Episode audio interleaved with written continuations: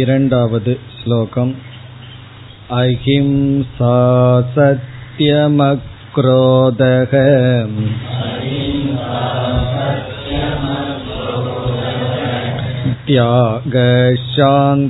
त्यागशान्तिरपैशुनम्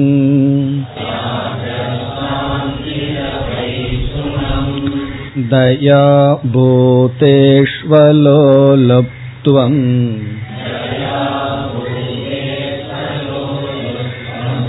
मार्दवं ह्रीरचापलम्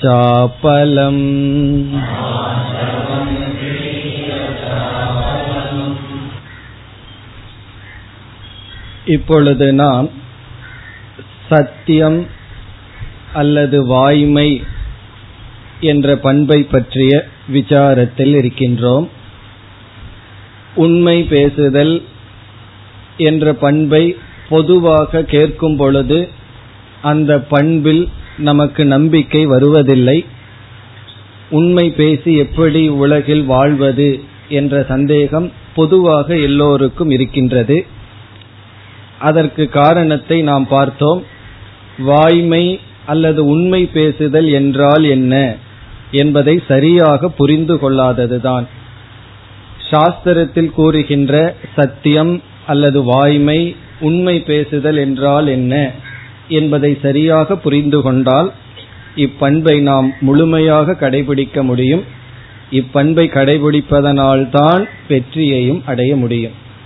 அதில் நாம் மூன்று படிகளாக பார்த்தோம். வாய்மை அல்லது சத்தியத்துக்கு முதல் லட்சணம் எந்த நிபந்தனையும் இல்லாத பொழுது நிகழ்ந்ததை கூறுதல் என்று பார்த்தோம். யதா திருஷ்டம் யதா ஸ்ருதம் ததா பாஷணம் என்று பார்த்தோம். நாம எதை கேட்டோமோ எதை அனுபவித்தோமோ அதை கூறுதல் நிகழ்ந்ததை கூறுதல். பிறகு இரண்டாவது படியில் வாய்மை என்பது நிகழ்ந்ததையெல்லாம் கூற வேண்டிய அவசியம் இல்லை. சில இடங்களில் நாம் நிகழ்ந்ததை கூறினால் அந்த உண்மையை கேட்பவர்கள் அதை ஜீரணித்து கொள்ள மாட்டார்கள். அல்லது நாம் கூறுகின்ற உண்மையை அவர்கள் சாதகமாக பயன்படுத்திக் கொள்வார்கள். சில உண்மைகளை நாம் கூறினால் அதை அவர்கள் சுயநலமாக பயன்படுத்திக் கொள்வார்கள். அப்பொழுது உண்மையை மறைத்தலும் வாய்மை ஆகின்றது அந்த இடத்தில் சாஸ்திரம் கொடுக்கின்ற லட்சணம் அனிருத்த வர்ஜனம் அது இரண்டாவது லட்சணமாக பார்த்தோம். அனிருத்த வர்ஜனம் என்றால் பொய் சொல்லாமை வாய்மை. உண்மை பேசுதல் வாய்மை என்பது முதல் படி. சில சமயங்களில் உண்மை பேசினால் அந்த உண்மை விபரீதமான பலனை கொடுக்கும். அப்பொழுது உண்மையை பேச வேண்டும் என்ற அவசியமில்லை. உண்மையை நாம் மறைத்து வைக்கலாம். உண்மையை மறைத்து ஆனால் பேசுவது பொய்யாக இருக்கக்கூடாது. பொய் பேசாமை. இப்போ உண்மையை மறைப்பதும் வாய்மைதான் என்று பார்த்தோம். இப்ப அனுருஜ அனுருத்த வர்ஜனம் என்ற இடத்தில் பொய் கூறாமை. முதல் லட்சணத்துல உண்மையை கூறுதல். இப்ப நிகழ்ந்ததையெல்லாம் கூற வேண்டிய அவசியம் இல்லை கூறுவது நிகழ்ந்ததாக இருக்க வேண்டும். பிறகு மூன்றாவது படிக்கு வந்தோம். மூன்றாவது படியில் சில சமயங்களில் உண்மையை மறைக்க முடியாமலும் வந்துவிடும். உண்மையை எப்பொழுது மறைக்கலாம்? என்றால் அந்த உண்மையை பற்றி அவர்கள் கேட்காத பொழுது மறைக்கலாம். ஆனால் உண்மையையும் மறைக்க முடியவில்லை என்றால் அப்பொழுது ஒரு லட்சணம் பார்த்தோம். மற்றவர்களுக்கு தீமை வராமல் நாம் பொய் கூறினாலும் அதுவும் உண்மைதான். நன்மை பயக்கும் எனில் அப்படின்னு சொல்லி வள்ளுவர் கூறினார். அதாவது பொய்மையும் வாய்மை இடத்து. பொய்யும் கூட வாய்மையினுடைய வாய்மைக்கு நிகராகின்றது. எப்பொழுது என்றால் நன்மை பயக்கும் எனில். அது நன்மையாக முடிந்தால். அதனாலதான் வள்ளுவர் வாய்மைக்கு இலக்கணம் கூறும் பொழுதே வாய்மை எனப்படுவது யாதெனின் யாதொன்றும் தீமை இல்லாத சொலல் என்று சொல்றார். அதாவது மற்றவர்களுக்கு தீமை இல்லாமல் நாம் பேசுவதுதான் வாய்மை என்று கூறுகின்றார். இப்ப தீமை இல்லாமல் சில சமயங்கள் பொய் பேச வேண்டியது ஏற்பட்டாலும் வாய்மை ஆகின்றது. இது வந்து மூன்றாவது படியாக பார்த்தோம். இதுல எல்லாம் ரொம்ப கவனமாக இதை புரிந்து கொள்ள வேண்டும். இப்ப பொய் சொன்னாலும் உண்மைதான்னு சொன்னா அப்ப வாழ்க்கையில நாம் உண்மையே பேசிட்டு இருக்கேன்னு சொல்லிவிடக் கூடாது. எப்பொழுது அந்த கண்டிஷன் ரொம்ப முக்கியம். நிபந்தனை ரொம்ப முக்கியம். நன்மை பயக்கும் எனில். நன்மை வருது எனக்கு பாக்கெட்ல இவ்வளவு பணம் வருதுன்னா அது நன்மை அல்ல. நன்மை யாருக்கு? அதுதான் நம்ம முக்கியம். நன்மை நமக்கு மட்டுமல்ல அதாவது நன்மை என்றால் இந்த இடத்துல தர்மத்தை நிலைநாட்ட முடிந்தால். நன்மை பயக்கும் எனில்ங்கிறது ரொம்ப ரிலேட்டிவ் யாருக்கோ நன்மை வரணும். எனக்கு நன்மை வருது. அதனால நான் பொய் சொல்றேன்னு சொன்னா. அப்படி இல்ல தர்மம் தான் நன்மை. அந்த இடத்துல தர்மத்தை நிலைநாட்ட வேண்டும்.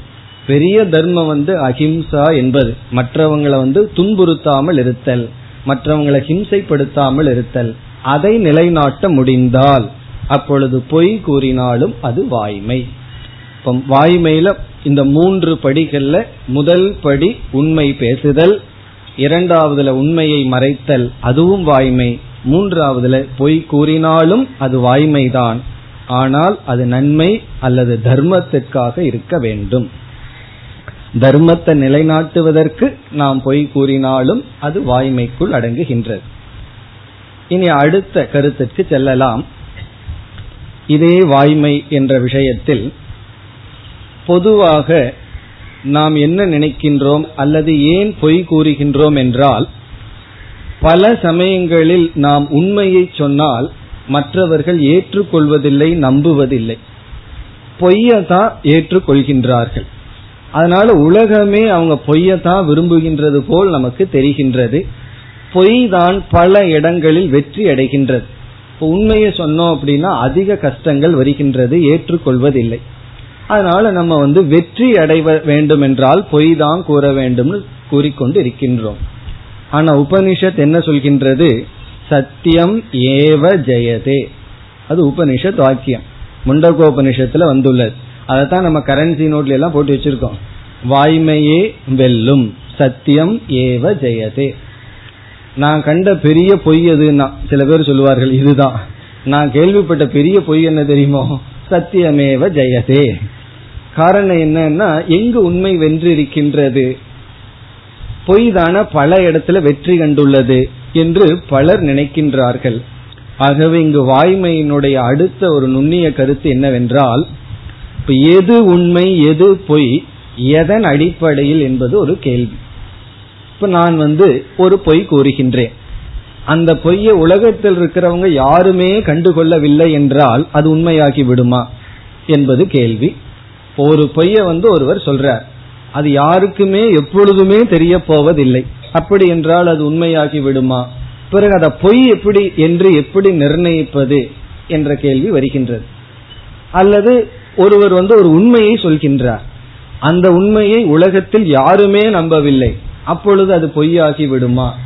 என்ற கேள்வி வரும்பொழுது இந்த உண்மை பொய் என்பது மற்றவர்கள் ஏற்றுக்கொள்கின்றார்கள் மற்றவர்கள் புரிந்து கொள்கிறார்கள் என்பதின் அடிப்படையில் அல்ல. பிறகு எதன் அடிப்படையில்? மீண்டும் வள்ளுவர் சொல்கின்றார் தன்னெஞ்சு அறிவது பொய்யற்க பொய்த்த பின் தன்னெஞ்சே தன்னை சுடும். மிக அழகான குரல் இது. அதாவது இங்கு வாய்மைக்கான லட்சணத்தை சொல்லும் பொழுது தன்னெஞ்சு அறிவது பொய்யற்கன்னு சொல்ற அதாவது உன்னுடைய மனசாட்சிக்கு உட்பட்டு நீ உண்மையை பேச வேண்டும். இந்த தர்ம சாஸ்திரம் வந்து மாறாதது அல்லது தர்ம சாஸ்திர உண்மைங்கிறதுக்கு ஒரு ஆழமான ஆணித்தரம் என்னவென்றால் இந்த மனசாட்சிய நம்மால ஏமாற்ற முடியாது. அப்படி பகவான் வந்து அமைச்சிருக்கார். யாருகிட்ட வேணாலும் ஒரு பொய்ய சொல்லி உண்மைன்னு நம்ப வச்சிடலாம் ஆனா ஒரே ஒரு ஆளை நம்ப வைக்க முடியாது. யார் தெரியுமோ? இந்த பொய் சொல்ற ஆளை. இப்ப நமக்கே நம்ம ஏமாற்றி கொள்ள முடியாது. இந்த உலகத்துல யாருகிட்ட வேணாலும் எவ்வளவு எப்படிப்பட்ட பொய்ய சொல்லி அறிவு திறமையினால அதை உண்மைன்னு நம்ப வைத்து விடலாம். ஆனா பொய் சொல்றானே அவனையே நம்ப வைக்க முடியாது. அதாவது நம்மை நாம் ஏமாற்ற முடியாது. நம்முடைய மனசாட்சியை நாம் ஏமாற்ற முடியாது. இப்ப யாருக்காக உண்மை பேசுகின்றோம்? என்றால் மற்றவர்களுக்காக அல்ல. இங்கு வள்ளுவர் சொல்றார் உன்னுடைய மனசாட்சிக்காக நீ உண்மையை பேச வேண்டும். ஆகவே சொன்னார் தன்னெஞ்சு அறிவது பொய்யற்க உனக்கு தெரிஞ்சு நீ வந்து பொய் சொல்லக்கூடாது. அப்படி கூறினால் தன்னெஞ்சே தன்னை சுடுங்கிற இந்த பொய் வந்து உன் நெஞ்சு உன்னையே சுடும் உன்னையே நீ ஏமாற்றி கொள்கின்றாய் என்று சொல்கின்றார். அதாவது நம்ம பொய் சொல்லி எல்லாத்தையும் நம்ப வச்சிடறோம். எல்லோருமே அதை நம்பிக்கொண்டிருக்கின்றார்கள். ஆனா நமக்குள்ள இருக்கிற ஆள் என்ன சொல்லிட்டு இருப்பான் தெரியுமோ? நீ பொய் தானே சொல்லியிருக்கேன்னு சொல்லுவான். பிறகு ஒரு உண்மையை நம்ம சொல்லியிருக்கோம். உலகத்தில் இருப்பவர்கள் யாருமே நம்பவில்லை. ஆனா நம்ம மனது என்ன சொல்லும் தெரியுமோ? நீ உண்மையை சொல்லியிருக்க தைரியமா இருன்னு நம்ம மனசு நமக்கு மகிழ்ச்சியை கொடுக்கும். நம்ம பொய்யினால ஒன்னு அடைஞ்சோம் அப்படின்னா அதை அனுபவிக்கும் பொழுது ஒரு குற்ற உணர்வோட தான் இருப்போம். உண்மையினால ஒன்னை இழந்தாலும் கூட மன நிறைவுடன் இருப்போம். இப்ப இறுதியில நம்ம சுடுவது வந்து வெளி உலகத்தினுடைய சொற்களோ அல்லது மக்களோ அல்ல நம்முடைய நெஞ்சுதான். ஆகவே இங்கு வாய்மை தான் நம்மை மகிழ்வாக வைத்திருக்கும் அல்லது நம்மையே அது சுடும். குற்ற உணர்வை கொடுத்து நம்மையே அழிப்பது பொய்மை. வாய்மை என்பது நம்முடைய மனதிற்கு கொடுக்கின்ற இன்பத்திற்கு காரணமாக அமைகின்றது.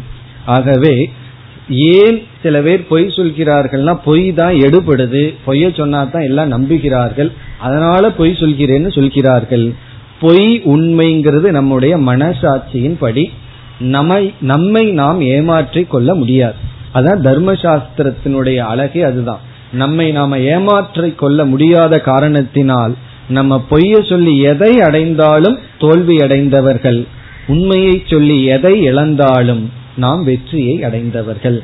அப்ப சத்தியமேவ ஜெயதேங்கிறது சத்தியம்னு புரிச்சுக்கணும் வாய்மையே வெல்லுங்கிறது உண்மை. காரணம் என்னவென்றால் அந்த வாய்மையில நம்ம எதை அடைஞ்சிடறோம்?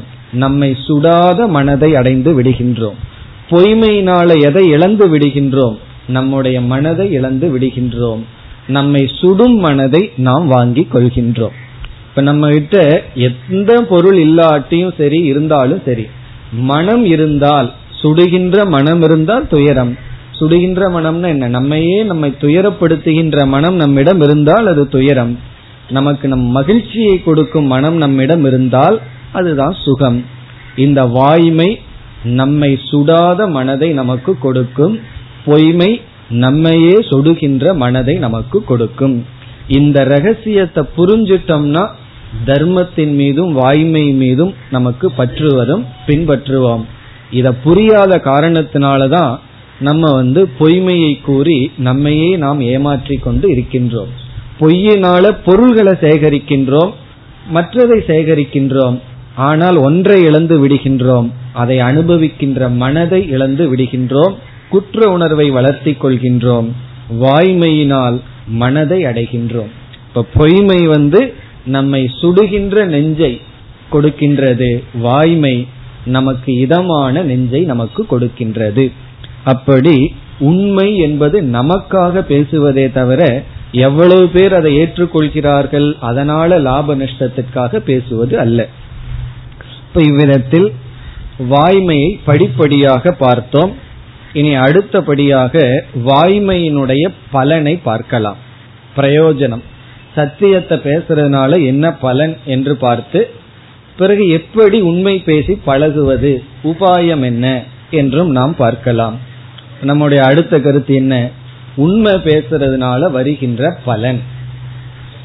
நான்காவதா நம்ம பார்த்த பாயிண்ட் அதுதான். பலன் என்னன்னா நல்ல மனசு நமக்கு கிடைக்கின்றது. நம்மை சுடாத மனது கிடைக்கின்றதுங்கிறதான் பலன். இருந்தாலும் வேறு சில பலன்கள் எல்லாம் சாஸ்திரத்தில் பேசப்பட்டிருக்கின்றது. அதுல முதல் பலன் நம்முடைய மன தூய்மைக்கு வாய்மை ஒரு முக்கிய கருவியாக செயல்படுகின்றது. சத்துவ சம்சுத்திக்கு வாய்மை அல்லது சத்தியமானது துணை புரிகின்றது. மன தூய்மைக்கு காரணம் வாய்மை. அதாவது புற தூய்மை வந்து நீரினால் ஆகும் என்றும் அகத்தூய்மை வாய்மையால் காணப்படுங்கிறார் புற தூய்மை வந்து நீரால் அமையுமா? உடலை தூய்மைப்படுத்தணும்னா தண்ணீர் தேவை. அகத்தூய்மை வாய்மையால் காணப்படும். அதாவது வாய்மையினாலதான் அகத்தூய்மையை அடையலாம். அது எப்படி என்றால் இப்போ ஒருவர் வந்து நான் உண்மைதான் பேசணும்னு முடிவு செய்து உள்ளார். அப்படி முடிவு செய்து விட்டால் எப்பொழுது அந்த வேல்யூ அந்த பண்பை பின்பற்ற முடியும்? எப்பொழுது உண்மையே பேச வேண்டும் என்று முடிவு செய்தால் அவர் அந்த உண்மையை பின்பற்ற வேண்டும் என்றால் மற்ற எத்தனையோ பண்புகளை அவர் பின்பற்றி ஆக வேண்டும். திருடிட்டு இருக்காருன்னு வச்சுக்கோமே. அவர் வந்து உண்மை பேசுறங்கிற விரதத்தை எடுத்துக்கவே முடியாது. காரணம் என்ன? அந்த செயல் உண்மை பேசுதல் என்ற பண்புக்கு முரண்பட்டு இருக்கின்றது. ஆகவே உண்மை பேசுதல்ங்கிற ஒரு விரதத்தை எடுத்துக்கொண்டு அதை நாம் செய்யும் பொழுது மற்ற பண்புகளையெல்லாம் நாம் கட்டாயமாக பின்பற்றித்தான் ஆக வேண்டியது வருகின்றது. ஆகவே இந்த உண்மை பேசுதல் என்கின்ற ஒன்று மற்ற தவறான குணங்களை நம்மிடமிருந்து நீக்கி விடுகின்றது. இந்த வாய்மை மன தூய்மைக்கு காரணமாகின்றது. மற்ற பண்புகளை அடைய வாய்மையானது துணை புரிகின்றது.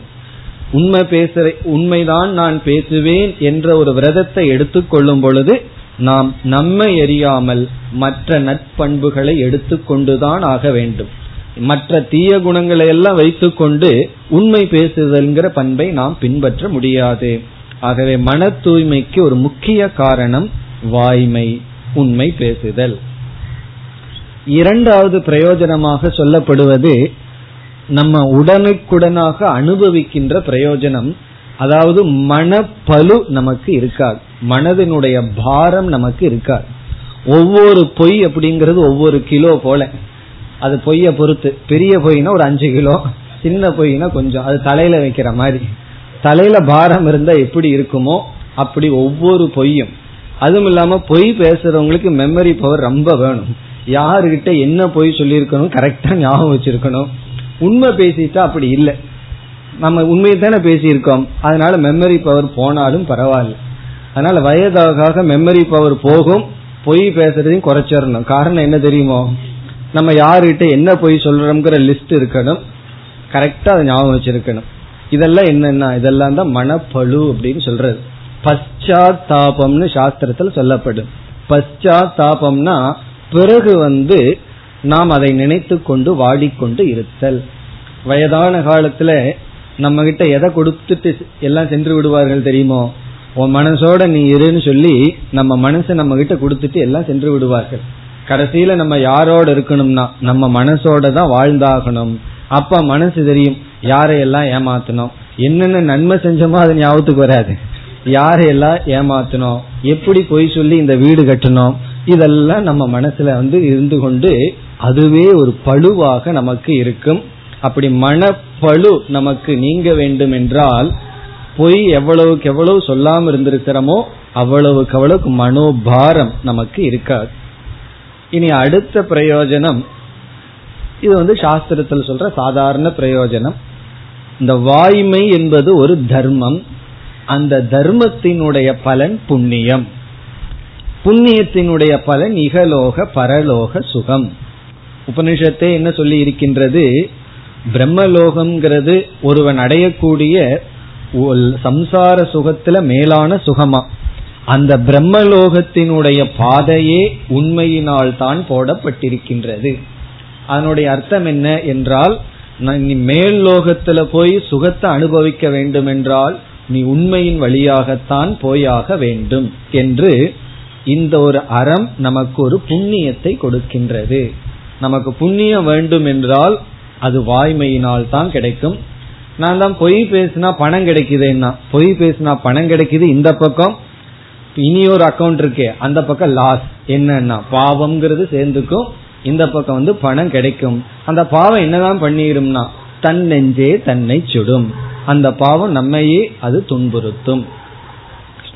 பிறகு வந்து கடைசி இறுதியான ஒரு பலன் இந்த வாய்மையினாலதான் மனோபலத்தை நாம் அடைகின்றோம். நாயமாத்மா பலகீனேன லப்யகன் உபனிஷத் கூறும்.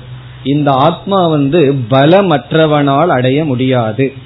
இங்க பலம் என்பது மனோபலத்தை குறிக்கின்றது. மனசக்தி. இந்த உண்மை பேசுனா மனதுக்கு ஒரு தைரியம் இருக்கு.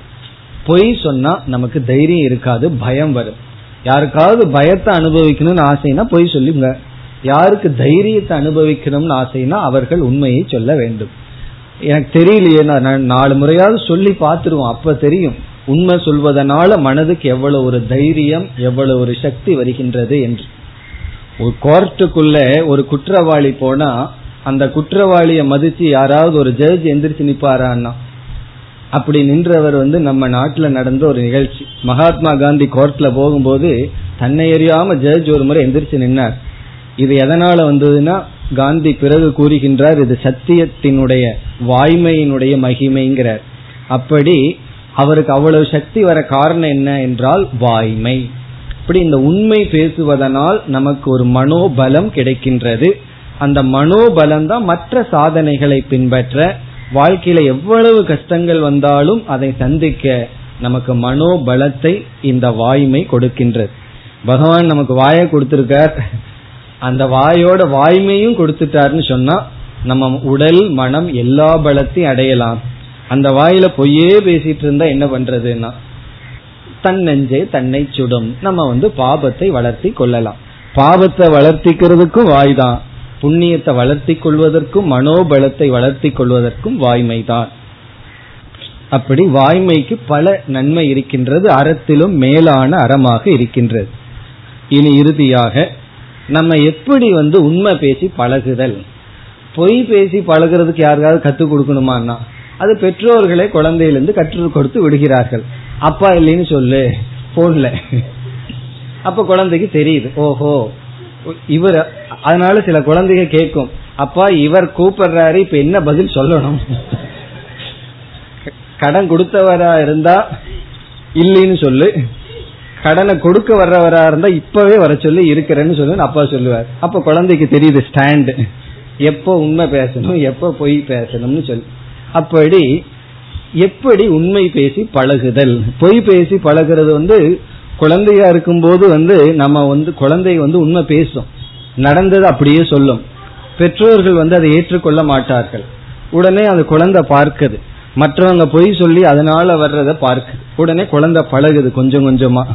கொஞ்சம் கொஞ்சமா பழகி பிறகு என்ன ஆச்சுன்னா பொய் சொல்றது வந்து நேச்சர் ஆயிருது சுவாவம் ஆயிருது உண்மை பேசுறது யோசிச்சு பேச வேண்டியது இருக்கு. ஒருவர் என்னிடத்துல வந்து பேசிட்டு இருக்கும் போது ஒரு பொய் சொன்னார். அது எனக்கு தெரிஞ்சு போச்சு. அடுத்த நிமிஷம் சொல்றார் பழக்க தோஷத்துல சொல்லிட்டேன் மத்தவங்கிட்ட சொல்றது போல அப்படிங்கிறார். அவங்ககிட்ட சொல்லக்கூடாதுதான் பழக்க தோஷத்துல அது வந்துடுது அப்படிங்கிறார். அப்படி இந்த பொய் சொல்லி சொல்லி பொய் பேசுறதுங்கிறது சுவாவம் உண்மை பேசுறதுங்கிறது ரேரா நடக்கிற ஒரு நிகழ்ச்சி ஆயிருக்கு. அதனாலதான் அதுக்கு உபாயத்தை தேட வேண்டியது. எப்படி உண்மை பேசி பழகுதல்? அதுல ஒன்னா சில டிப்ஸ் மீதி எல்லாம் நீங்களே கண்டுபிடிச்சு ஹோம்ஒர்க் பண்ணி நீங்களே உண்மை பேசுறது உங்களுடைய ஜாப் தான். இப்ப முதல் டிப்ஸ் என்ன என்றால் இந்த உண்மை என்பதை நம்ம பேச வேண்டும் என்றால் மற்ற சில சாதனைகளை எல்லாம் நாம முக்கியமா பின்பற்றி ஆகணும். இப்ப வந்து அஸ்தேயம் அஸ்தேயம்னா மற்றவங்களை பொருளை திருடாமல் இருத்தல். அது ஒரு முக்கியமான சாதனை. பிறகு மற்றவங்களை பற்றி மற்றவர்களிடம் பேசாமல் இருத்தல். என்ன நீ என்னை பத்தி ஏதாவது சொன்னியான்னு கேட்பான். அப்ப நம்ம உண்மை பேசி ஆகணுமே. அப்ப பேசாம இருந்திருந்தோம்னா நம்ம வந்து உண்மை பேச முடியும். அப்படி மற்ற மற்ற சில பண்புகள் இருந்தாதான் இந்த வாய்மையை நாம் பின்பற்ற முடியும். பிறகு இந்த வாய்மையினால மற்ற சில பண்புகளும் நமக்கு கிடைக்கின்றது. மற்ற பண்புகள் எல்லாம் இப்ப நம்ம பார்த்துட்டு இருக்கிற தெய்வீ சம்பத்துகள் தான். பிறகு அடுத்த இரண்டாவது உபாயம் மிதவாக். மிதவாக்னா அளவாக பேசுதல். ஏன்னா ரொம்ப பேசிட்டே இருந்தோம்னா பொய் உண்மையெல்லாம் கலந்து ரொம்ப ஸ்பீடா போயிருது. கொஞ்சம் அளவா பேசணும்னு வச்சுக்கோமே. அப்ப கொஞ்சம் உண்மையை நம்ம பேச முடியும். வாக்குல ஒரு மிதம் இருக்க வேண்டும். எதெல்லாம் மனசுல தோணுதோ அதையெல்லாம் பேசாம எதை பேசணுமோ அதை நம்ம பேச வேண்டும். இப்ப மூன்றாவது தான் ரொம்ப முக்கியமான சாதனை. இது என்னவென்றால் இந்த செல்ஃப் ஹானஸ்டி அப்படின்னு சொல்றது. செல்ஃப் ஹானஸ்டி என்றால் நமக்கு நாமே நேர்மையாக இருந்து கொள்ளுதல். இப்ப வந்து ஒருவர் வந்து நம்மை ஒரு விஷயத்துல புகழ்ந்து சொல்ற இந்த பெருமை உங்ககிட்ட இருக்குன்னு சொல்ற. உண்மையிலேயே அந்த குணம் அந்த பெருமை நம்ம கிட்ட கிடையாது. ஒருவர் வந்து சொல்றாருன்னு வச்சுக்கோமே ஏதோ ஒரு உதாரணத்தை எடுத்துக்கணும். உங்களுக்கு கணக்கு ரொம்ப நல்லா வருது கணக்கு நல்லா போடுறீங்கன்னு சொல்ற. நமக்கு தெரியும் நம்ம கணக்குல புளியா புளியான்னு சொல்லி நமக்கு தெரியும். நமக்கு அந்த குணம் இல்லைன்னு வச்சுக்கோமே. யாராவது நம்ம இடத்துல இல்லாத ஒரு பெருமைய சொன்னா நமக்கு வந்து ஒரு தைரியம் இருக்கா? அதெல்லாம் கிடையாது நீங்க என்ன தப்பா புரிஞ்சிருக்கீங்கன்னு சொல்லுவோமான்னு சொல்ல மாட்டோம். அதை நம்ம ஓனப் பண்ணிக்குவோம். நம்ம கிட்ட இருக்கிற குறைய சொன்னா தான் கோபம் வரும். நீ பொய் சொல்றேன்போ நம்ம கிட்ட இல்லாத ஒண்ணு சொன்னா அதுவும் பொய் தானே? ஆனா அதை மட்டும் நம்ம எடுத்துக்கொள்வோம். அதை நம்ம அப்செக்ட் பண்ணவே மாட்டோம். இது வந்து செல்ஃப் ஹானஸ்டி நம்ம கிட்ட கிடையாது. நம்ம கிட்ட ஒரு பலகீனம் இருந்தால் அல்லது நம்ம கிட்ட இல்லாத ஒரு குணத்தை மற்றவர்கள் கூறினால் அதை நம்ம இருப்பது போல. அவர் நினைச்சிட்டு இருக்காரு தெரியாததுனால. அறியாமல் அவர் அப்படி நினைக்கின்றார். அந்த பெருமையை நம்ம ஓனப் பண்ணி பண்ணி அதை காப்பாற்றுவதற்கு தான் நம்ம பொய் சொல்லிட்டு இருப்போம். அந்த பெருமை ஏன் வந்ததுன்னா மற்றவங்களுடைய அறியாமையினால் அந்த பெருமை நமக்கு வந்தது. அப்ப இந்த உண்மை பேச வேண்டும்னா எதற்கு நமக்கு தகுதி இருக்கோ அதைத்தான் ஓனப் பண்ணிக்கணும். எதற்கு தகுதி இல்லையோ அதை நம்ம விட்டு கொடுக்க வேண்டும். எனக்கு இதற்கு தகுதி இல்லை அதனால இதை நான் பேச மாட்டேன் இது எனக்கு தெரியாதுன்னு விட்டுறணும். இந்த செல்ஃப் ஹானஸ்டி தான் உண்மையை பேச வைக்கும். இப்ப சில பேர்த்துக்கு வந்து சில தவறான பழக்கங்கள் எல்லாம் இருக்கும். மது அருந்துற பழக்கம் இதெல்லாம். வெளியே வந்து காமிச்சுக்க மாட்டார்கள். உள்ள வந்து த பழக்கம் இருக்கு. சிலர் வந்து அதை ஏற்றுக்கொள்வார்கள். ஆமா எனக்கு இந்த பலகீனம் இருக்கு. நான் வந்து இதுல தவறானவன் தான் அப்படின்னு சொல்றதே ஒரு செல்ஃப் ஹானஸ்டி இது வந்து பெட்டர் சில பேர் இப்படி சொல்லியே பெரிய ஆளான ஆட்கள் எல்லாம் உண்டு. நான் வந்து இப்படிப்பட்ட கீழான குணத்துடன் இருப்பவன் அப்படின்னு சொன்னதுனாலேயே அவர்கள் சமுதாயத்தில் உயர்ந்தவர்களாக கருதப்பட்டார்கள். அப்படி இதான் செல்ஃப் ஹானஸ்டிங்கிறது என்னிடத்துல என்ன பலகீனம் இருக்கோ அதை நான் ஒத்துக்கிறேன். என்னிடத்துல என்ன பெருமை இல்லையோ அதையும் நான் ஏற்றுக்கொள்கின்றேன். இந்த பலகீனங்களை மறைக்கிறது அதுக்காகத்தான் நம்ம பல முறை பொய் சொல்றோம். நம்ம ஏன் பொய் சொல்றோம்னு ஒரு லிஸ்ட் எடுத்து பார்த்தோம்னா நம்ம கிட்ட இருக்கிற பலகீனத்தை மறைக்கிறதுக்கு பொய் சொல்றோம். அதற்கு தைரியம் வேணும். இப்பொழுது எனக்கு இந்த வீக்னஸ் இருக்கு. நான் வந்து அதிலிருந்து மேல வர்ற முயற்சி செய்கின்றேன். அப்படி சொல்றதுல தவறே கிடையாது. அதுதான் ட்ரூத்ஃபுல்னஸ் இந்த உண்மை இருந்ததுன்னா கொஞ்ச நாள்ல நம்ம மேல வந்துடும் அப்படி வராட்டியும் கூட இந்த பொய் சொல்றதுனால வர்ற பாவமோ அல்லது மற்ற கஷ்டங்களோ நமக்கு இருக்காது. இதெல்லாம் நம்ம ஆட்டிடியூடு லெவல்ல இருக்கிற மாற்றங்கள். பிறகு அடுத்த பிராக்டிக்கல் மெத்தட் என்ன தெரியுமோ? இந்த மௌன விரதம் இருக்குன்னு சில பேர் இருப்பார்கள். காலையில் ஆறு மணிலிருந்து சாயந்தரத்து ஆறு மணி வரைக்கும் அதே போல நம்ம வந்து வாரத்துல எப்பாவது வாரத்துல ஒரு நாள்னு வச்சுக்க வேண்டாம். ஏதோ ஒரு நாள் இன்னைக்கு காலையில் ஆறு மணிலிருந்து பத்து மணி வரைக்கும். அதுவே ரொம்ப லாங் டைம் அது வரைக்கும் உண்மைதான் பேசுறேன்னு ஒரு சங்கல்பத்தை எடுத்துக்கணும். ஆனா இந்த நாள் இந்த நேரத்துல உண்மை பேசுறேன்னு யாருக்கும் சொல்லிடாதீர்கள் ஏன்னா எல்லாம் வந்துருவாங்க. ஏன்னா அவர் உண்மை பேசுற நேரம். அவர்கிட்ட போய் பேசிடுவோன்னு வந்துருவார்கள். இதை சீக்கிரட்டா வச்சுக்கணும். இது வந்து சீக்கிரட்டா வச்சுட்டு டேட்டை மாத்திக்கணும். யாருகிட்டையும் சொல்லக்கூடாது.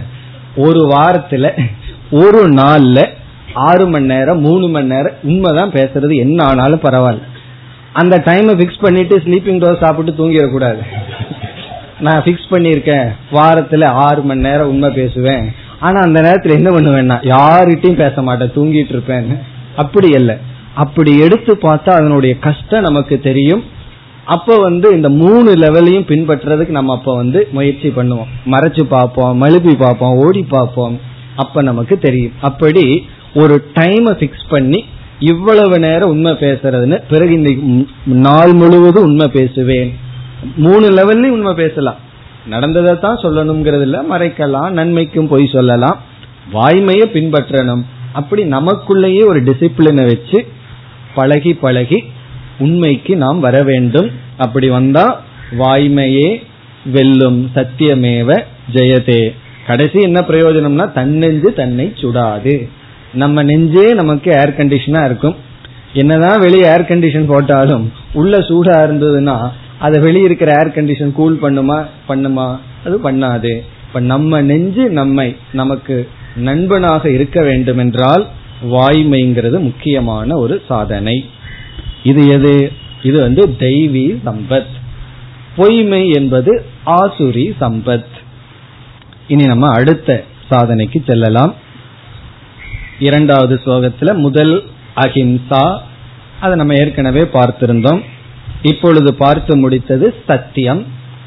இனி அக்ரோதக. பனிரெண்டாவதான சாதனை. குரோதம் என்றால் கோபம் கோபப்படுதல் ஆங்கர் அக்ரோதக கோபமின்மை கோபப்படாமல் இருத்தல். அசுரர்களுடைய சம்பத்தை பகவான் விளக்கப் போகின்றார். அப்பொழுது முக்கியமா அசுரர்களினுடைய குணம் கோபப்படுதல். ஆங்கர் இது வந்து கோபப்படாமல் இருத்தல். இதையும் சற்று விளக்கமாக நம்ம பார்க்கலாம். ஏன்னா சில பண்புகளை தான் நம்ம விளக்கமா பார்க்க முடியும். மற்ற பண்புகள் எல்லாம் மிக சுலபமானது.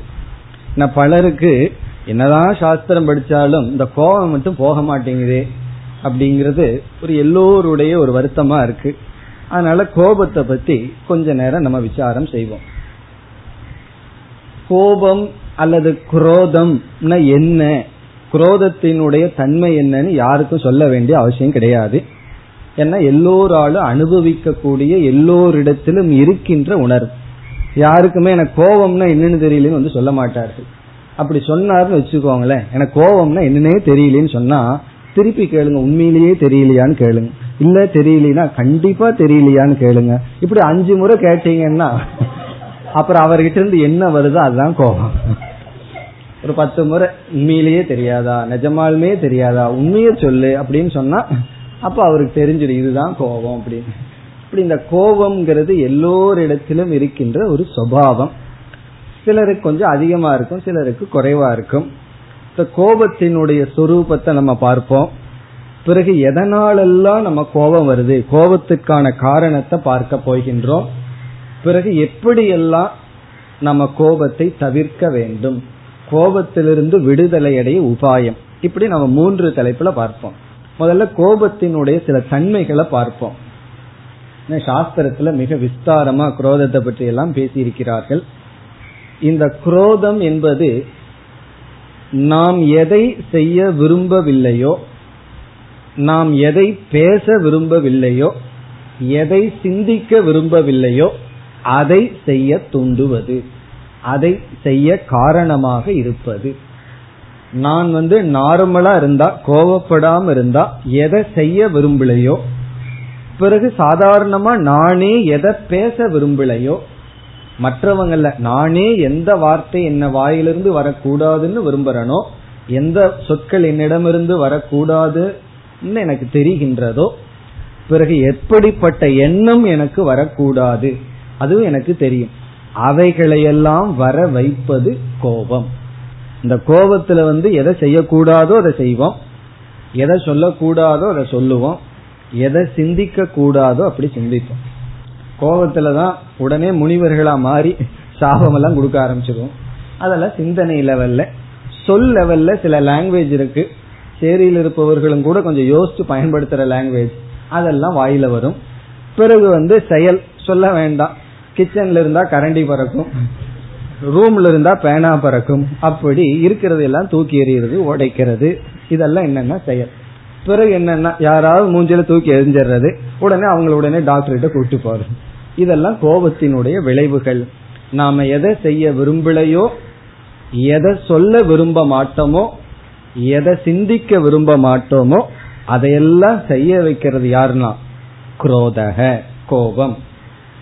அதனாலதான் வேதத்திலேயே காமோ கார்ஷித் மன்யுகு அகார்ஷித்னு ஒரு வாக்கியம் இருக்கு. என்னுடைய எல்லா பாவத்துக்கும் இந்த ரெண்டு பேர் தான் காரணமா. ஒன்று காமக அகார்ஷித். அகார்ஷித்னா செய்தது. ஆசைதான் பாவத்தை செய்தது. இனி ஒன்னு மன்யுகு. மன்யுகுனா கோபம். கோபந்தான் அகார்ஷித். என்னுடைய எல்லா பாவத்துக்கும் காரணம் என்னுடைய கோபந்தான். ஏன்னா அந்த கோபத்துலதான் நம்ம பாவத்தை எல்லாம் செய்கின்றோம். அது எப்படிப்பட்டது? நம்ம செய்ய விரும்பாதது சொல்ல விரும்பாதது சிந்திக்க விரும்பாததை நமக்கு மீறி செய்ய வைப்பதுதான் குரோதம். இப்ப இந்த குரோதம் வந்து பகைமையை தூண்டுகின்றது. அதற்கு பிறகு குற்ற உணர்வை தூண்டி தூண்டும். கோபத்துல ஏதாவது பேசிடுவோம். பிறகு அந்த குற்ற உணர்வு நமக்குள்ள இருக்கும். பிறகு வந்து பாபத்துக்கு காரணமாக இருக்கின்றது. நேரடியா பாவத்துக்கு கோபம் வந்து காரணமாக இருக்கின்றது. அது மட்டுமல்ல நம்முடைய வாழ்க்கையில முன்னேற்றத்திற்கு கோபம் தடையா இருக்கும். நல்ல நட்புக்கு கோபம் வந்து தடையா இருக்கும். பொருள்கள் உடல் நலம் மனநலம் அனைத்தையும் குரோதம் தான் ஆசைப்படுத்துகின்றது. இப்ப கோபத்தினால நட்பை இழப்போம் பணத்தை இழப்போம் பொருள்களை இழப்போம் சில பேர் ஜாபை இழப்பார்கள் எல்லாத்தையும் இழப்பார்கள்.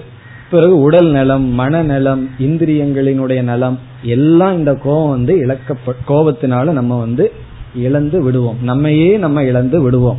அதனாலதான் வள்ளுவர் என்ன சொல்லியிருக்கார்? தன்னைத்தான் காக்கின் சினம் காக்க காவாக்கால் தன்னையே கொல்லும் சினம்ங்கிறார். உன்னை நீ காப்பாத்திக்கணும்னு விரும்புனா நீ உன்னுடைய கோபத்தை காப்பாத்திக்கன்னு சொல்ற தன்னைத்தான் காக்கின் சினம் காக்கங்கிறார். கோபத்தை காப்பாத்திக்கன்னு என்ன அர்த்தம்னா அதை வராம பாத்துக்கோன்னு அர்த்தம். வந்து காப்பாத்துன்னு அர்த்தம் இல்ல கோபத்தை வராம பாதுகாத்துக்கொள். கோபத்தை நீ வராமல் தடுக்காமல் இருந்தால் பிறகு என்னன்னா நீயே உன்னை அழித்துக் கொள்வாய். அதாவது தன்னையே கொல்லும் சினம். இந்த சினம் வந்து நம்மையே கொல்லும். அதனாலதான் நமக்கு வந்து ரெண்டு விதமான செக்யூரிட்டி தேவைப்படுகின்றது. ரெண்டு விதமான பாதுகாப்பு. ஒன்று அகப்பாதுகாவல் இனி ஒன்று புற பாதுகாவல்னு சொல்வார்கள். எக்ஸ்டர்னல் செக்யூரிட்டி இன்டர்னல் செக்யூரிட்டியா நமக்கு ரெண்டு பாதுகாப்பு. புற பாதுகாப்பு அப்படின்னு சொன்னா வெளிய பாதுகாப்பு. இப்ப வந்து பணம் வந்து நமக்கு பாதுகாப்பலா இருக்கு. உறவினர்கள் நண்பர்கள் இதெல்லாம் வெளியே இருக்கிற பாதுகாப்பு. இப்ப நம்ம பைக்ல போகும்போது ஹெல்மெட் போட்டு போறோம். இது என்னன்னா புற பாதுகாப்பு தலைக்கு மேல ஏதாவது அடிச்சா பாதுகாத்துக்கணும்னு சொல்லி அது புற பாதுகாப்பு வெளியே நம்மை பாதுகாத்து கொள்ளுதல் அக பாதுகாப்பு அப்படின்னா நம்முடைய மனதை பாதுகாத்து கொள்ளுதல். ஹெல்மெட்டு மண்டை ஓட்டத்தான் பாதுகாக்கும். மண்டைக்குள்ள இருக்கிற மூளையை பாதுகாக்கிறது என்ன அப்படின்னா அது வந்து அகப்பாதுகாப்பல். அகப்பாதுகாப்பு என்றால் நமக்குள்ள நற்குணங்களை வச்சிருக்கிறது. அன்பு கருணை இவைகள் எல்லாம் வச்சிருந்தா உள்ள பாதுகாப்பு. இந்த ரெண்டு விதத்திலையும் நமக்கு செக்யூரிட்டி தேவைப்படும். உள்ளையும் பாதுகாத்துக்கணும் வெளியையும் பாதுகாத்துக்கணும். மனதுக்குள்ளேயும் பாதுகாப்பு தேவை வெளியும் பாதுகாப்பு தேவை. இந்த குரோதத்தை சொல்லும் பொழுது என்ன சொல்வார்கள்? ரெண்டு இடத்துல பாதுகாப்பு தேவைன்னு சொன்னா ரெண்டு இடத்துல பகைவர்கள் இருப்பார்கள் தான் அர்த்தம். யாருக்கு பாதுகாப்பு? பகைவர்களிடமிருந்து. அதனாலதான் பகையை தமிழ்ல ரெண்டா பிரிப்பார்கள். அகப்பகை புறப்பகைன்னு பிரிப்பார்கள். அகப்பகைனா நமக்குள்ளேயே இருக்கிற பகைவன். புறப்பகைனா வெளியே இருக்கின்ற பகைவன். இப்ப வந்து நம்ம ரோட்ல போயிட்டு இருக்கும்போது ஒவ்வொரு லாரியும் என்ன பகைவன் புற புறப்பகைவன் தான். வெளியிருக்கிற பகைவன். டிராவல் பண்ணும்போது. எந்த நேரத்துல எங்க வேணாலும் அவள் அவள் சீக்கிரமா மேல அனுப்பிச்சிடுவார். அதெல்லாம் என்னன்னா புறப்பகை வெளியே இருக்கின்ற பகை. அகப்பகைனா என்ன? அதுதான் குரோதமா. குரோதத்துக்கு லட்சணம் சொல்லும் போது என்ன சொல்கிறார்கள்? இந்த குரோதம்ங்கிறது ரெண்டு பகையாகவும் இருக்கின்றதா? ஒன்று அகப்பகை இனி ஒன்று புறப்பகை. அது எப்படி என்றால் அகப்பகைன்னு சொன்னா நமக்குள்ள சேர்த்து வைத்திருந்த நற்குணங்கள். அதாவது அன்பு கருணை தியாகம் விட்டு கொடுத்தல் மன்னித்தல் பிறகு வந்து ஒழுக்கமான வார்த்தையை பேசுதல் நல்ல விதத்துல சிந்தித்தல் இப்படிப்பட்ட நட்பண்புகள் இவைகளையெல்லாம் லக்ஷ்மி அப்படின்னு சொல்றோம். அல்லது தெய்வீக குணங்கள். இவைகளையெல்லாம் அந்த குரோதம் திருடிட்டு போயிருமா? அகப்பகை. நமக்குள்ள இருந்து இவைகளை எல்லாம் அழித்து விடுமா? அது வந்து குரோதம் வந்து உள்ள செய்கின்ற பகை. நமக்குள்ளேயே இருக்கிற கோபம் வந்து நமக்குள்ளேயே இருக்கிற நற்குணங்களை எல்லாம் அழித்து விடும். பிறகு இனி ஒன்று செய்கின்றதாம். கோபம். அது வந்து புறப்பகையில் எப்படி என்றால் யாருக்கு வந்து குரோதம் இருக்கோ கோபம் அதிகமா இருக்கோ அவர்களுக்கு வந்து தனக்கு உதவுபவர்கள் யாரும் பக்கத்துல வரமாட்டார்களாம். அதனாலதான் அந்த குரோதத்தை நெருப்புக்கு உதாரணமா சொல்வார்கள். நெருப்புக்கு இனி ஒரு லட்சணம் வந்து சேந்தாரை கொல்லி. அது நெருப்புக்கு ஒரு லட்சணம். சேந்தாரை கொல்லினா தன்னிடத்துல எது வருதோ அதை அது அழிச்சிடும் பிறகு தானும் அழிந்து போகும். தன்னிடத்துல யாரும் வராமோ அது பாதுகாக்கும். அப்படி இந்த குரோதம் யாருக்கு இருக்கோ அவர்களிடத்தில் அவர்களுக்கு உதவுபவர்கள் யாரு வருகிறார்களோ அவர்களையே தள்ளி நிக்குமா. தள்ள வச்சிடும் இப்போ ஒருவர் வந்து கஷ்டப்பட்டுட்டு இருக்காருன்னா நம்ம பார்த்து உதவலான்ட்டு போனா அவருக்கு ரொம்ப கோப சுவாவமா இருந்ததுன்னா நம்ம என்ன பண்ணுவோம்? அவர் எதுக்கு எடுத்தாலும் எரிஞ்சுடுவார் அவர் பக்கத்துல எதற்கு போவதுன்னு போக மாட்டோம். அப்போ இந்த கோபம் என்ன செய்யுமா? நமக்கு உதவுபவர்களையும் நம்மிடம் இருந்து விலக்கி வைக்குமா? நல்ல உறவுகள் நல்ல நட்புகள் அதையும் நம்ம நம்ம இடத்துல வராம பாதுகாக்குமா? இது பாதுகாக்கிறது இல்ல வராம நம்ம ஆசைப்படுத்தும்? அப்படி இந்த குரோதம் வந்து அகப்பகையாகவும் இருக்கு புறப்பகையாகவும் இருக்கின்றது. புறப்பகைனா எக்ஸ்டர்னல் செக்யூரிட்டியும் நமக்கு இருக்காதான் இப்ப யாருக்கெல்லாம் கோபம் அதிகமா இருக்கோ அவர்களுக்கு உதவுபவர்களுக்கும் கூட நல்லவர்கள் கிடைக்க மாட்டார்கள். நல்ல மனது உடையவர்கள் அவர்கள் அருகில் வரமாட்டார்கள். அதற்கு காரணம் என்னன்னா அவர்களுடைய குரோதம். அவங்க கோபமே அவர்களை வந்து அகப்பகை புக புறப்பகையை கொடுத்து ரெண்டு இன்செக்யூரிட்டியோட இருப்பார்கள். உள் பாதுகாப்பு இருக்காது வெளி பாதுகாப்பு இருக்காது. அப்ப இருந்தா எப்படி போகும்னா வாழ்க்கை வந்து எந்த நேரத்துல ஆள் போவாரோ சொல்ல முடியாது. அப்படியே இருந்தாலும் அந்த வாழ்க்கை வந்து துயரமான வாழ்க்கை. இது வந்து கோபத்தினுடைய பெருமை. இதெல்லாம் கோபத்தினுடைய விபூதி கோபத்தினுடைய மகிமைகள். இதை நம்ம உணர்ந்தோம்னா தான் அந்த கோபத்திலிருந்து விடுதலை அடைய முயற்சி செய்வோம். அதனால எது கோபம்னு நம்ம வந்து இனி விளக்க வேண்டிய அவசியம் கிடையாது. இதெல்லாம் கோபத்தினுடைய தன்மைகள். இனி வந்து அடுத்ததாக கோபத்து கோபம் நமக்கு வருவதற்கு காரணங்களை பார்க்கலாம். சில காரணங்களை தான் நம்ம உதாரணமா பார்க்க போறோம். இங்கேயும் வந்து எக்ஸாம்பிள் தான். நான் எட்டு ரீசன் எழுதி வச்சிருக்கேன். எட்டே காரணம் தான் ஏன்னா இது வந்து எக்ஸாம்பிள்னு சொல்றேன். சில பேர்த்துக்கு வந்து காரணம் இல்லாம கோபம் வரும். அவங்களுக்கு நம்ம என்ன பண்றது?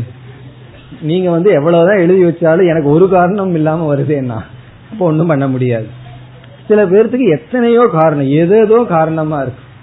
பக்கத்தில் இருக்கிறவங்க எதையாவது பண்ணிட்டு இருந்தா இவருக்கு கோபம் வரும். சம்பந்தம் இல்லாம காரணம் வரும். தர்க்க சாஸ்திரத்துக்கு அப்பாற்பட்டு வரும். அதனால வந்து இதெல்லாம் ஒரு எக்ஸாம்பிள் உதாரணத்துக்கு தான் காரணமே தவிர உண்மையான காரணம் அவங்கவுங்களுக்கு தான் தெரியும். அவரவர்களுக்கு எதனால கோபம் வருதுன்னு அவங்க தான் கண்டுபிடிக்கணும். இது வந்து ஒரு எக்ஸாம்பிள் ஒரு ஒரு ஜென்ரல் சாதாரணமா கோபத்துக்கு என்ன காரணம்ங்கிறத பார்க்கிறோம். பிறகு எக்ஸ்ட்ரா ஹோம்ஒர்க் உங்களோடது. நீங்க வீட்டுக்கு போய் எனக்கு கோபம் வருது. என்னுடைய கோபத்துக்கு என்னென்ன காரணம்னு கண்டுபிடிச்சு அந்த காரணத்தை எப்படி நீக்கணும்? அப்படி நம்ம நீக்க வேண்டும். இத வந்து சில உதாரணம் தான் ஒவ்வொரு காரணமா நம்ம பார்ப்போம். இதெல்லாம் வந்து சாதாரண சாமானிய காரணம். அப்படி பிரிச்சிருவோமே. சாமானிய காரணம் விசேஷ காரணம். சாமானிய காரணம் எல்லாத்துக்கும் பொதுவானது. விசேஷ காரணம் அவங்கவுங்களுக்கு மட்டும் அது பொருந்தும். அது வந்து விசேஷ காரணம். அதை நான் கண்டுபிடிக்க முடியாது. நீங்க தான் கண்டுபிடிக்கணும் விசேஷ காரணத்தை. சாமானிய காரணத்தை இப்ப நம்ம பார்க்கலாம். இப்ப முதல் காரணம் வந்து துவேஷம் வெறுப்பு. வெறுப்பு தான் குரோதத்துக்கு ஒரு விதை போல இருக்கு. வெறுப்பு தான் கோபமா வெளிப்படுகின்றது. எக்ஸ்பிரஸ்டு ஹேட்ரட் இஸ் ஆங்கர்னு சொல்லுவார்கள்.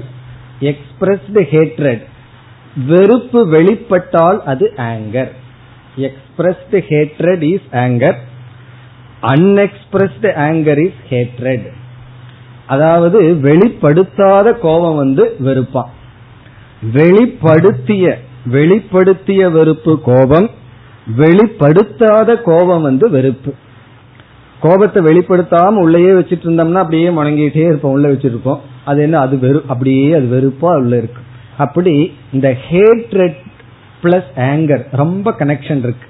வெறுப்புக்கும் குரோதத்துக்கும் ரொம்ப சம்பந்தம் இருக்கு. அதனால என்ன பண்ண போறோம்னா உபாயத்தை பார்க்கும்போது வெறுப்பை நீக்கணும்னு பார்ப்போம். எப்படி வெறுப்பை நீக்கணும்னு அங்க நம்ம பார்க்க போறோம். எப்போ? கோபத்தை எப்படி நீக்கிறதுங்கிற விஷயத்துல. இப்ப நம்ம வந்து கோபம் எப்படி வந்துட்டு இருக்குன்னு பாத்துட்டு இருக்கோம் கோபம் வருவதற்கான காரணம் முதல் காரணம் வெறுப்பு. அதாவது நமக்கு யாரு மீது ஒரு வெறுப்பு இருக்கோ அவர்கள் என்ன செஞ்சாலும் கோபம் வரும். யாரு மீது வெறுப்பு இல்லையோ அவர்கள் என்ன செஞ்சாலும் நமக்கு கோபம் வராது.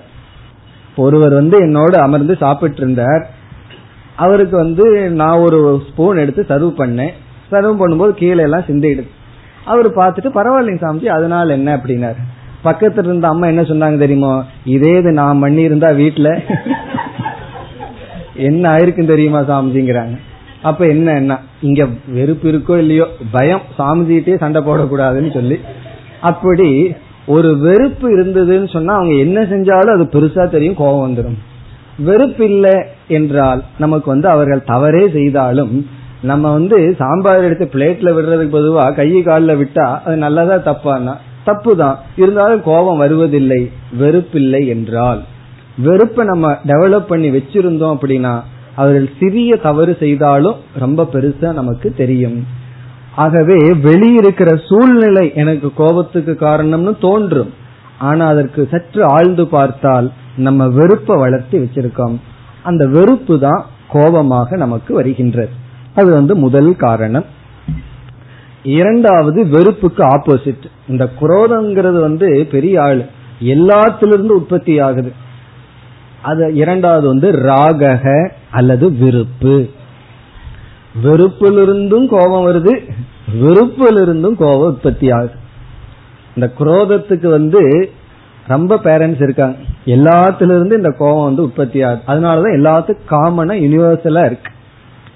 விருப்பிலிருந்து ஏன் என்றால் நாம் ஒரு பொருளை விரும்பி அது மீது பற்று வச்சிருந்தா அந்த பொருளினுடைய நாசத்துக்கு யார் காரணமாக இருக்கிறார்களோ அவர்கள் மீது நமக்கு கோபம் வரும். ஒரு பொருள் மீது நமக்கு பற்று இருக்கு. பற்று இல்லாத பொருளை யார் என்ன பண்ணாலும் நமக்கு கோபம் வராது. அந்த பொருள் மீது பற்று இருந்தா அந்த பற்ற உள்ள பொருளுக்கு யார் நாசத்தை கொடுக்கிறார்களோ அந்த நாசத்தை கொடுக்கின்ற ஹேது காரணத்தின் மீது கோபம் வரும். அந்த பொருள் அழிந்து விட்டால் கோபம் வராது சோகம்தான் வரும். நாம் ஒரு பொருளை வச்சிருக்கோம் அது அழிஞ்சிடுது. அழிஞ்சா சோகம் வரும். ஆனா அழிவதற்கு யாராவது காரணமாக இருந்தால் குரோதம் வரும். அதுலயும் காரணமா இருப்பவர்கள் நம்மை விட பலகீனமாக இருந்தா தான் குரோதம். நம்மை விட பலசாலியா இருந்தா பயம்தான் வரும். நம்மை விட பலமானவர்கள் வந்து நாம விரும்பிய பொருளை எடுத்தார்கள்னா பயம் வந்துட்டு பேசாம உட்கார்ந்துட்டு இருப்போம். ஆனா பலஹீனனாக இருந்தா தான் நமக்கு குரோதம் வரும். ஏன்னா மேனேஜிங் டைரக்டர்கிட்ட என்ன கோபம் வந்தாலும் என்ன பண்றோம்? பேசாம இருக்கோம். வீட்டுல வந்துதான் அதை காட்டுறோம். எங்க செல்லுமோ? செல்லிடத்து சினங்காப்பான்னு சொல்லியிருக்காரு. உண்மையான கோபம் வராம இருக்கிறது எங்க செல் உன்னால காட்ட முடியுமோ அங்க காட்டாம இருக்கிறதுன்னு.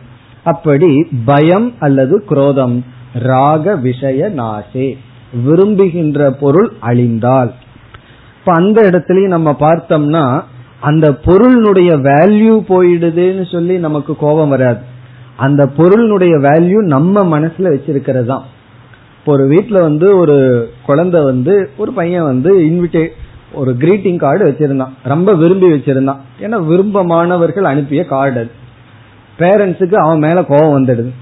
அந்த கோவை காமிக்கணும்னு சொல்லி அவன் என்ன பண்ணான்? கிரீட்டிங்ஸ் கார்டு எடுத்து கிழிச்சான். இவனுக்கு வந்ததே கோபம். ஏதோ வீட்டுக்கே தீ வச்ச மாதிரி.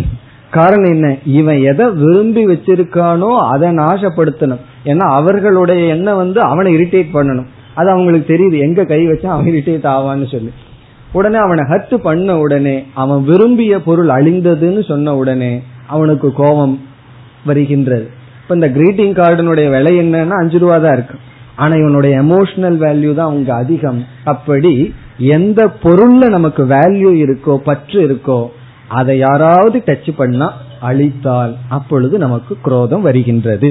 இதுதான் முக்கியமான சீடு. துவேஷம் ராகம். மற்றதெல்லாம் ராகத்வேஷமா கன்வெர்ட் ஆகி கோபத்தை கொடுக்குது.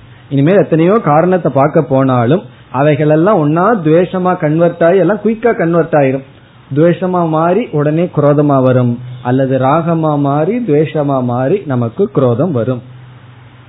இனி மூன்றாவது காரணம் எதிர்பார்ப்பு எக்ஸ்பெக்டேஷன் நம்முடைய எதிர்பார்ப்புகள். இதுவும் ஒரு முக்கியமான காரணம். அதாவது நம்ம மனதில் இவர்கள் இப்படித்தான் பிஹேவ் பண்ணணும் இவர்கள் இப்படித்தான் நடந்து கொள்ளணும்னு ஒரு எதிர்பார்ப்பு வச்சிருக்கோம். அந்த எதிர்பார்ப்பு எப்பொழுது நடப்பதில்லையோ அப்பொழுது நமக்கு குரோதம் வந்து விடுகின்றது. நம்ம உபாயத்துல அந்த எதிர்பார்ப்பை எப்படி ஹேண்டில் பண்ணணும்னு பார்க்க போறோம். இப்ப வந்து ஏன் கோபம் வருதுங்கிறத மட்டும் பார்த்துட்டு இருக்கோம் அது வந்து எக்ஸ்பெக்டேஷன் எதிர்பார்த்தல். ஃபர்ஸ்ட் எதிர்பார்க்கிறதே தப்பு. அப்படியே எதிர்பார்த்தாலும் எப்படி எதிர்பார்க்கணுங்கிறத நம்ம பின்னாடி பார்க்கலாம். ஆனா கோபம் வர்றதுக்கு எக்ஸ்பெக்டேஷன் தான் காரணம். ஒரு இடத்துல ஒரு குறி எதிர்பார்ப்பு இல்லை என்றால் அவங்க என்ன செஞ்சாலும் நம்மை அது பாதிக்காது. ஒரு எதிர்பார்ப்பு வந்து விட்டால் ஒரு எக்ஸ்பெக்டேஷன் வந்து விட்டால் அந்த எதிர்பார்ப்பு அங்க நடக்கவில்லை என்றால் நமக்கு வந்து கோபம் வந்து விடுகின்றது. இப்ப கோபத்துக்கு காரணம் அவர்களுடைய நடத்தை அல்ல நம்முடைய எதிர்பார்ப்பு. நம்ம சாதாரணமா என்ன நினைக்கிறோம்? வெளி சூழ்நிலை தான் என்ன கோபத்தை தூண்டுது. இந்த அவர்களுடைய பிஹேவியர் அவர்களுடைய சொற்கள் அவர்கள் நடந்து கொள்வதுதான் கோபத்தை தூண்டுதுன்னு நினைக்கிறோம். ஆனா உண்மையில் அவர்களுடைய செயல் கோபத்தை தூண்டவில்லை. அதுல நம்முடைய எதிர்பார்ப்பு தான் கோபத்தை தூண்டுது. இப்ப நமக்குள்ள இருந்துதான் கோபம் வருதே தவிர வெளி சூழ்நிலையிலிருந்து வருவதில்லை. பிறகு நான்காவது காரணம் அக்ஷமா. அக்ஷமா என்றால் பொறுமையின்மை. பொறுமையா இருக்கிற வரைக்கும் பேசாம இருப்போம். பொறுமை எப்ப இல்லையோ அப்ப கோபம் வந்துடும் ஒரு பையன் கணக்கு எழுதி போட்டே இருந்தான். ஆன்சர் ரெண்டு மூணு முறை வரவே இல்லை. அவனுக்கு வந்து அந்த கணக்கு நோட்டு மேலேயே கோபம் வந்துடுது. உடனே என்ன பண்ணுவான் எடுத்து கிழிப்பான் ஏதாவது பண்ணுவான். அப்படி நம்ம பொறுமையை இழக்கும் பொழுது கோபத்தை கோபப்பட்டுறோம். அதனாலதான் பார்த்தா வயதாக கோபம் சில பேர்த்துக்கு அதிகமா அதிகம் ஆயிட்டே இருக்கும். இல்ல முன்னெல்லாம் நான் இதுக்கெல்லாம் கோவிச்சுக்க மாட்டேன் இப்ப எல்லாம் எனக்கு கோபம் வருதுன்னு சொல்லுவார்கள். காரணம் என்னன்னா பொறுமையா இருக்கிற சக்தி திதிக்ஷா தாங்கிக் கொள்ற சக்தி வயதாக குறைகின்றது. அப்படி குறையும் பொழுது அது குரோதமாக வெளிப்படுகின்றது. இப்ப சின்ன வயதுல சில பேர்த்து கோபம் அதிகமா இருக்காது. வயதாக கோபம் வர்றதுக்கு காரணம் தாங்கிக் கொள்கின்ற சக்தி இல்லை பொறுமை இல்லை. அதனாலதான் அந்த பொறுமை ரொம்ப முக்கியம். சலிப்பிலிருந்து நமக்கு கோபம் வரும். மனம் வந்து சலித்து விட்டால் உடனே அது குரோதமாக வெளிப்படுகின்றது. இனி ஐந்தாவது காரணம் இது வந்து நம்ம எல்லோரும் பயன்படுத்தி கொண்டிருக்கின்றது. அதாவது குரோதத்துக்கு இது ஒரு முக்கியமான காரணம்.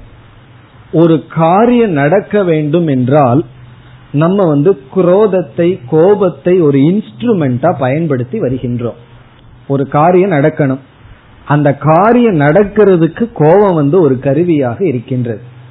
இப்ப வந்து அம்மா வந்து பையனை விளையாடிட்டு இருக்கான். படிக்கிறதுக்கு நேரம் ஆச்சுன்னு ஆறு மணிக்கு கூப்பிடுகின்றார். உடனே அவன் வரமாட்டேங்கிறான். ரெண்டு முறை மெதுவா சொல்லி பார்க்கின்றார். வருவதில்லை. உடனே கோபமா சொல்கிறார். அப்பொழுது அவன் உள்ள வர்றான். அப்ப அம்மா என்ன புரிஞ்சுக்கிறாங்க? அவனுக்கு நார்மல் டோன்ல கூப்பிட்டா வரமாட்டான். அவனை உள்ள கூப்பிடுறதுக்குன்னு ஒரு டோன் இருக்கு ஒரு லாங்குவேஜ் இருக்கு அதை யூஸ் பண்ணா தான் அவன் வர்றான் அவனும் என்ன பண்ணுவான்? ஃபர்ஸ்ட் ரெண்டு தானே இருக்கட்டும். அம்மாவுக்குன்னு ஒரு டோன் இருக்கு அந்த டோன் வரட்டும்னு காத்துட்டு இருப்பான் அப்ப என்ன ஆச்சுன்னா ரெண்டு பேர்த்துக்கு ஒரு அண்டர்ஸ்டாண்டிங் அம்மாவுக்கு கோபம் வர்ற வரைக்கும் விளையாடுவோம். சும்மா கூப்பிட்டு இருப்பாங்க அப்ப அந்த கோபத்துக்கு ஒரு டிகிரி இருக்கு. அந்த டிகிரியில கூப்பிட்டா தான் அவனும் உள்ள வருவான். இவங்களும் அப்படி பழக்கி வச்சிருக்காங்க. முதல்ல சும்மா கூப்பிட்டு பாக்குறது அப்போ கோபம்ங்கிறது என்னன்னா ஒரு காரியம் நடக்கணும் அப்படின்னா கோபத்தை ஒரு இன்ஸ்ட்ருமெண்டா பயன்படுத்திட்டு இருக்கோம். சில பேர் சொல்லுவார்கள் வந்து கோபம் எல்லாம் படலினா எப்படி காரியம் நடக்கும்? ஆபீஸ்ல எப்படி வேலை நடக்கும்னு சொல்லுவார். அப்படி அதே போல சர்வெண்ட் மெய்டு மெய்டுகிட்டே அப்படித்தான். கோபமா சொன்னா தான் அவர்கள் கேட்பார்கள். சாதாரணமா சாந்தமா சொன்னா அது உள்ள ஏறதில்லை உள்ளயே போறதில்லை. அப்படி ரொம்ப இன்சென்சிட்டிவ் பீப்புள் கிட்ட நம்ம மெதுவா சாஃப்டா ஜென்டிலா சொன்னா வேலை செய்யறதில்லை. அவங்களுக்கு அந்த குரோதமாவும் அவங்களுக்குன்னு ஒரு லாங்குவேஜ் இருக்கு. அதுதான் உள்ள போகும். அந்த லாங்குவேஜ் நம்ம யூஸ் பண்ணி காரியத்தை நடக்கிறதுக்கு நம்ம அப்படி பழக்கி வச்சிருக்கோம். ஒரு காரியம் நடக்கணும்னு சொன்னா கோவப்பட்டாதான் காரியம் நடக்கின்றது. ஏன்னா அனுபவத்துல சரியா இருக்கு. இப்ப அம்மா வந்து சாந்தமா குழந்தைய கூப்பிட்டு பார்த்தா வரல. கோபமா கூப்பிட்டா வருது. இதுல இருந்து என்ன தெரியுதுன்னா எல்லோருமே பயத்தினாலையும் குரோதத்துக்கு பயந்துட்டு தான் காரியத்தை செய்ய விரும்புகிறார்கள். இப்ப யாருமே அவ்வளவு தூரம் சென்சிட்டிவா இல்லை. இப்ப அப்படிப்பட்ட இன்சென்சிட்டிவ் மைண்டோட நம்ம இருக்கும் பொழுது நம்ம என்ன செய்தாக வேண்டியது இருக்கு? போர்ஸ்ஃபுல்லா கோபத்தை வந்து ஒரு இன்ஸ்ட்ருமெண்டா பயன்படுத்த வேண்டியது இருக்கு. அதனால யாருக்கு அதிக விவகாரம் இருக்கோ புத்தி ரொம்ப இல்லாத ரொம்ப இன்சென்சிட்டிவ் பீப்புளோட எல்லாம் விவகாரம் பண்ணணுமோ அவங்க கிட்ட குரோதத்தை நம்ம பயன்படுத்தி ஆக வேண்டிய ஒரு வலு கட்டாயம் வந்து விடுகின்றது. அப்ப என்ன ஆகுதுன்னா பிறகு அது நமக்கு சுவாவமாகி விடுகின்றது. இப்படி காரிய சித்தியர்த்தம். நம்ம கோபத்தை பயன்படுத்த ஒரு காரியம் நடக்கணும்னு சொன்னா கோபத்தை வந்து ஒரு இன்ஸ்ட்ருமெண்டா பயன்படுத்துகின்றோம். நம்ம உபாயத்துல பார்க்க போறோம் இப்படி பயன்படுத்த கூடாதுன்னு சொல்லி. அப்ப எப்படி காரியம் நடக்குன்னு கேள்வி வரும். அங்க நம்ம பதில் பார்ப்போம். பிறகு அடுத்தது ஆறாவது காரணம் எப்பொழுதெல்லாம் நம்ம ஹர்ட் ஆகிறோமோ நம்முடைய ஈகோ நம்ம அகங்காரம் வந்து ஹர்ட் ஆகுதோ அப்பொழுதெல்லாம் நமக்கு கோபம் வரும். இப்போ உதாரணமா நம்ம இடத்துல ஒருவர் வந்து பொய் சொல்றாருன்னு வச்சுக்கோமே அப்பா கிட்ட பையன் வந்து பொய் சொல்றான். உடனே அவருக்கு ஏன் கோபம் வருதுன்னு சொன்னா அவன் பொய் சொல்றதுனால கோபம் அப்பாவுக்கு வர்றதில்லை. ஏன்னா பல முறை இவரே பொய் சொல்ல சொல்லுவார். அவன் பொய் சொல்லிட்டான்ங்கிறதுனால வர்றதில்லை. என்னிடத்துல சொல்லிட்டான். அப்ப அவருடைய ஈகோ அங்க வந்து அவருடைய ஈகோ ஹர்ட் ஆகுது. அவருக்குள்ளே ஒரு ஜட்ஜ்மெண்ட் போடுறார். என்னிடத்துல நீ பொய் சொல்லிட்டியா? உடனே கோபம் வருகின்றது. தன்னை அவமானப்படுத்துவதனால் நமக்கு கோபம் வருகின்றது. ஏன்னா தன்னை கீழே அவன் நினைத்து விட்டான்.